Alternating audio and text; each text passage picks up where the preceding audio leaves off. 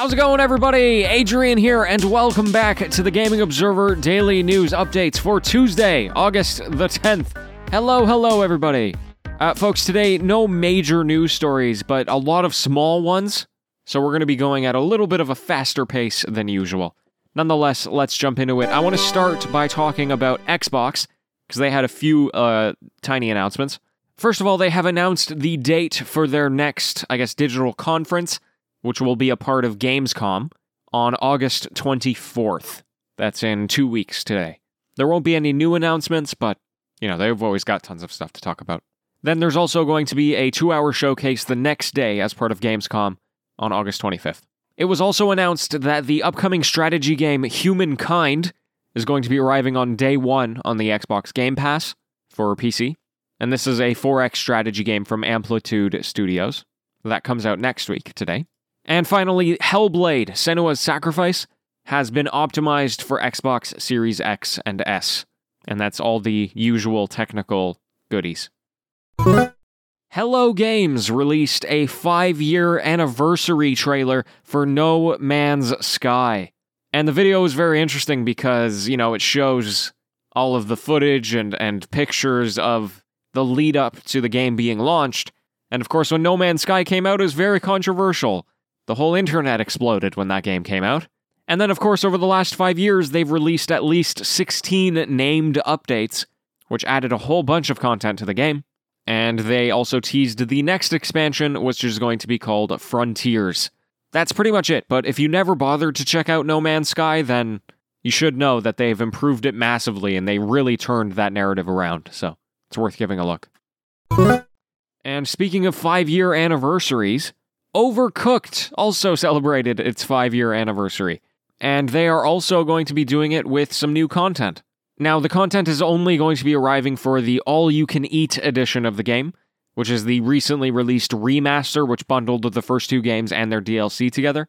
And they have added some new levels, a new chef, uh, there's a new mechanic where you can get randomly teleported around the kitchen, and there's even a new recipe. And best of all, they're doing a discount on the whole series, so you ever wanted to try Overcooked, now's the time to look. Hey, have you ever heard of a, a, a, browser game called Cookie Clicker? This game got pretty famous when it came out eight years ago because it's one of the, at least, first popular idler games where you collect resources which eventually automatically continue to collect those resources. And then when you come back to the game, you all of a sudden have a ton of resources.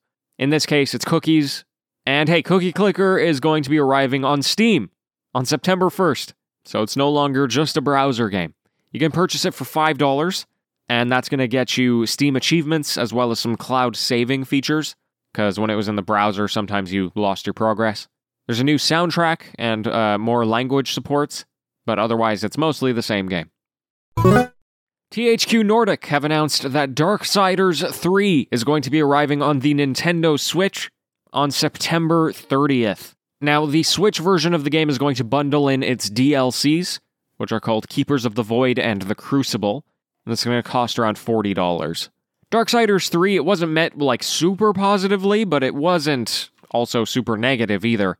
I guess you would call that mixed reception. But I mean, if you're not too picky and you just like easy games with easy action, Darksiders is a totally valid and, and entertaining option. Okay, and the last thing that I'll mention is that uh, somehow I totally missed this from the weekend, but Fortnite just wrapped up its Ariana Grande concert tour, and I've got to say, it was really, really cool. Uh, they played it four times, and each time it was about 12 minutes long. It started off with like this medley of previous Fortnite events as kind of a callback. They had some opening performers from uh, DJ Marshmello and Diplo. And then Ariana Grande did five tracks. And then, of course, throughout all of that, it was just absolutely, I mean, gorgeously designed. Incredible cinematics, even better than the Travis Scott concert. I mean, honestly, when you talk about culture and video games, this is this is the peak, in my opinion. It's so fascinating to watch. So feel free to check that out on YouTube if you're interested, if you happen to miss it. And like I said before, even if you're not into Fortnite, it's worth taking a look. My friends, that's all the time I got. Thank you so much for tuning in. Greatly appreciated. Back with the news tomorrow, as always. And until next time, happy gaming, everyone.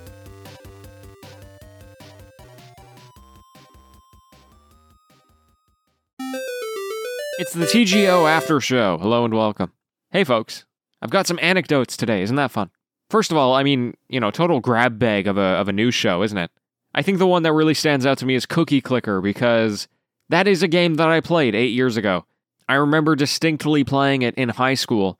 And, uh, you know, one of my classes was in a computer lab, so I would play it during that period. And it was great because, you know, there was always a few minutes before class started or whatever, and I would go in and, like, catch up on my cookie clicker from the previous day. And from what I understand about that game, it's also, like, a legitimate game. And by that, I mean it's pretty fleshed out, and there's lots of different things you can do. It's more than just the basic concept.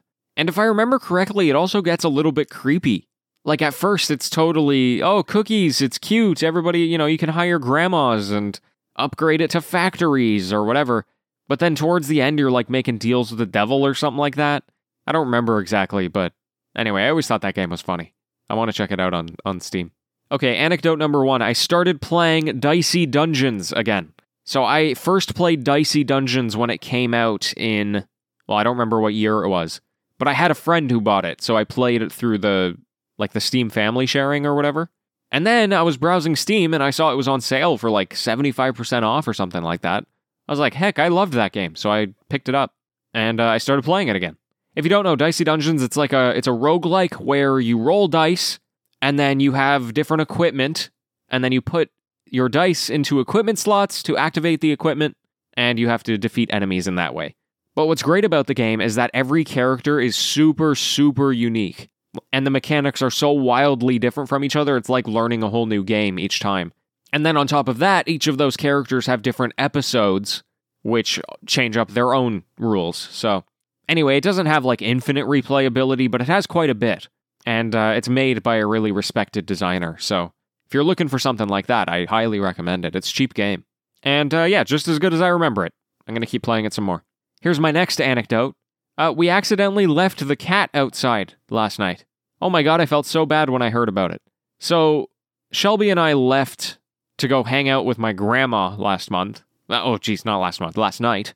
And we think it's possible that that's when the cat escaped, or it was when Jordan went to work, because he works night shift this week. Either way, Jordan got home from work this morning at about 7 a.m., and he hears a little meow, and he goes, Wait a second, I know that meow. And he turns around and our cat is just sitting in the driveway. And he went, Oh, what are you doing out here? and brought him inside. And I didn't know about any of this. I mean, Shelby and I, before we went to bed, we said, Well, that's weird. We didn't see the cat. Normally he's out and about, but we thought he was just, you know, hiding somewhere because cats tend to do that kind of thing. And then I got up this morning and I was w- kind of weirded out because the cat was also like extremely sleepy. And I was like, that's weird. Usually in the morning, he's like up and at it. He wants to run around. He needs to get he, he wants food, you know. But I get up in the morning and he's like conked out. What? I'm like, what's going on here? It wasn't until later I found out he was he was outside all night. He was awake and defending himself from prey. I mean predators. I don't know if that was it was that extreme, but either way, poor cat was probably scared as heck. Uh, and I'm glad he found his way home. So we had a sleepy cat today.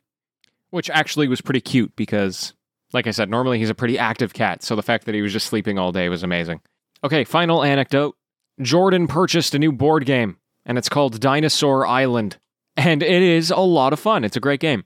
Uh, when I read people talking about it on Reddit, it, I would say it's pretty mixed reception if you're a heavy board gamer. But for people like us who are new to the new to the scene and and are just like in general very easy to please, we had a tremendous time. It has some amazing art. I love the cover of this. The whole idea is that you have a dinosaur park that you are slowly building up over the course of the game. And there's a lot of components. It takes a long time to set up and get all the fiddly bits. But once it's there, it is uh it's an extremely entertaining experience. We had a great time building up our little dinosaur parks, getting visitors, and it's a game that you can play solo or with four people, which is also pretty neat. I don't know how, you know, it's balanced at the various numbers of people. But either way, I do know that it has a lot of replayability options, which is pretty cool. And uh, that's it. Hey, that's my time. I got all three of my anecdotes in there. How exciting. Thanks for being here, folks. Uh, until next time, farewell.